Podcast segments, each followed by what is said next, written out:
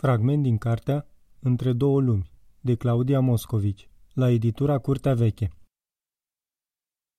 În zilele rămase din septembrie și la începutul lui octombrie, Irina și-a scutit colega de cameră de prezența ei. Simțindu-se imediat bine în compania lui Paul, în ciuda sau poate chiar datorită micilor ciondăneli și scântei care se iscau între ei, s-a mutat la el după numai câteva ieșiri împreună și și-a asumat sarcina dificilă de a-l învăța cum să se poarte ca lumea cu o prietenă.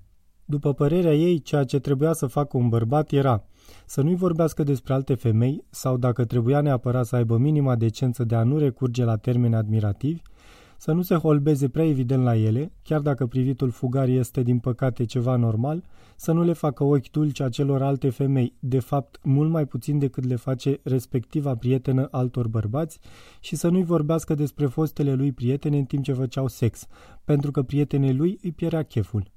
Cam astea erau criteriile ei, numai că dresajul lui Paul, care era peste măsură de atașat de proastele lui obiceiuri, se dovedea foarte dificil. De pildă, i-au trebuit Irinei câteva crize de isterie declanșate în public numai ca să-l determine să-și controleze atracția față de chelnerițe. În general vorbind, ori de câte ori vedea câte o femeie drăguță, Paul se holba la ea cu privirea lui de cățeluș, scotea câteva exclamații de extaz, pe care Irina îi le reproșa cu tot atâtea gesturi de fermă dezaprobare, după care se întorcea către ea și zicea, auleu, pardon, ceea ce nu făcea decât să agraveze situația.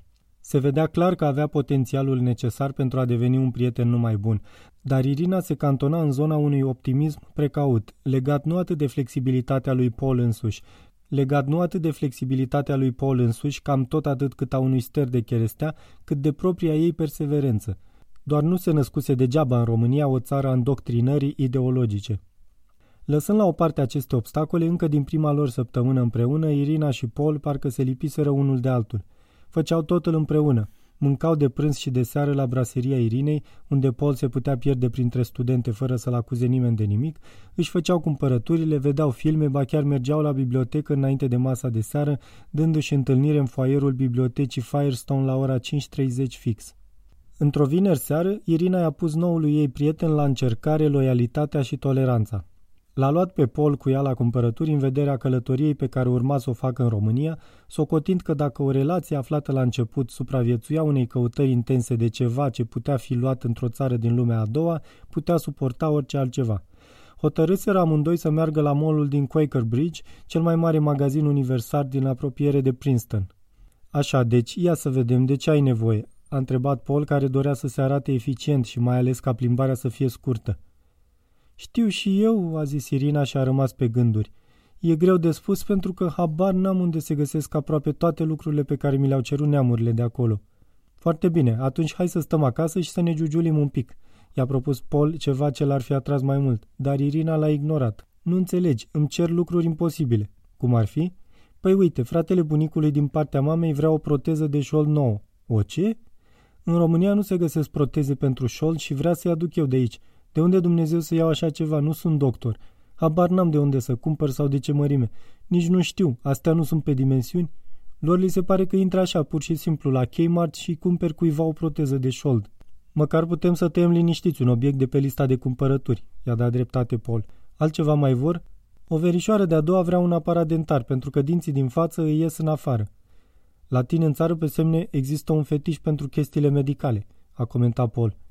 Hai să intrăm întâi la TJ Maxx. Acolo sunt de toate, a propus Irina de îndată ce au ajuns la mall și s-a și înarmat cu un dita mai căruciorul. La ce, doamne, iartă mă trebuie un cărucior? s-a mirat Paul. Doar nu cumperi decât o singură proteză de șold. Ehei, ce neștiutor ești, a exclamat Irina clătinând din cap. Mi s-a mai întâmplat să fiu însurat și să ies la cumpărături cu o femeie, s-a apărat Paul. Da, dar nu cu o femeie din Europa de Est. Mai ai multe de învățat și hai să ne grăbim că magazinul se închide în patru ore. Patru ore, a făcut el o mutră disperată. Nu-ți face griji, dacă nu găsim totul astăzi, putem să mai venim o dată și mâine. L-a liniștit noua lui prietenă. N-ai zis tu că nu putem cumpăra nimic din ce vor neamurile tale? Ar trebui să ieșim de aici cât ai zice pește. Nici nu văd șolduri. Poate doar la tinerica aia drăguță de colo. A făcut el semn către o adolescentă cam rotofee. Să nici nu te gândești să începi iar cu de-astea, l-a privenit Irina. Poate că nu le pot cumpăra neamurilor mele ce vor, dar sigur pot să le cumpăr ce le trebuie. Cum ar fi? Chiloți! a declarat Irina zglobie și s-a îndreptat glonț către secțiunea de lenjerie.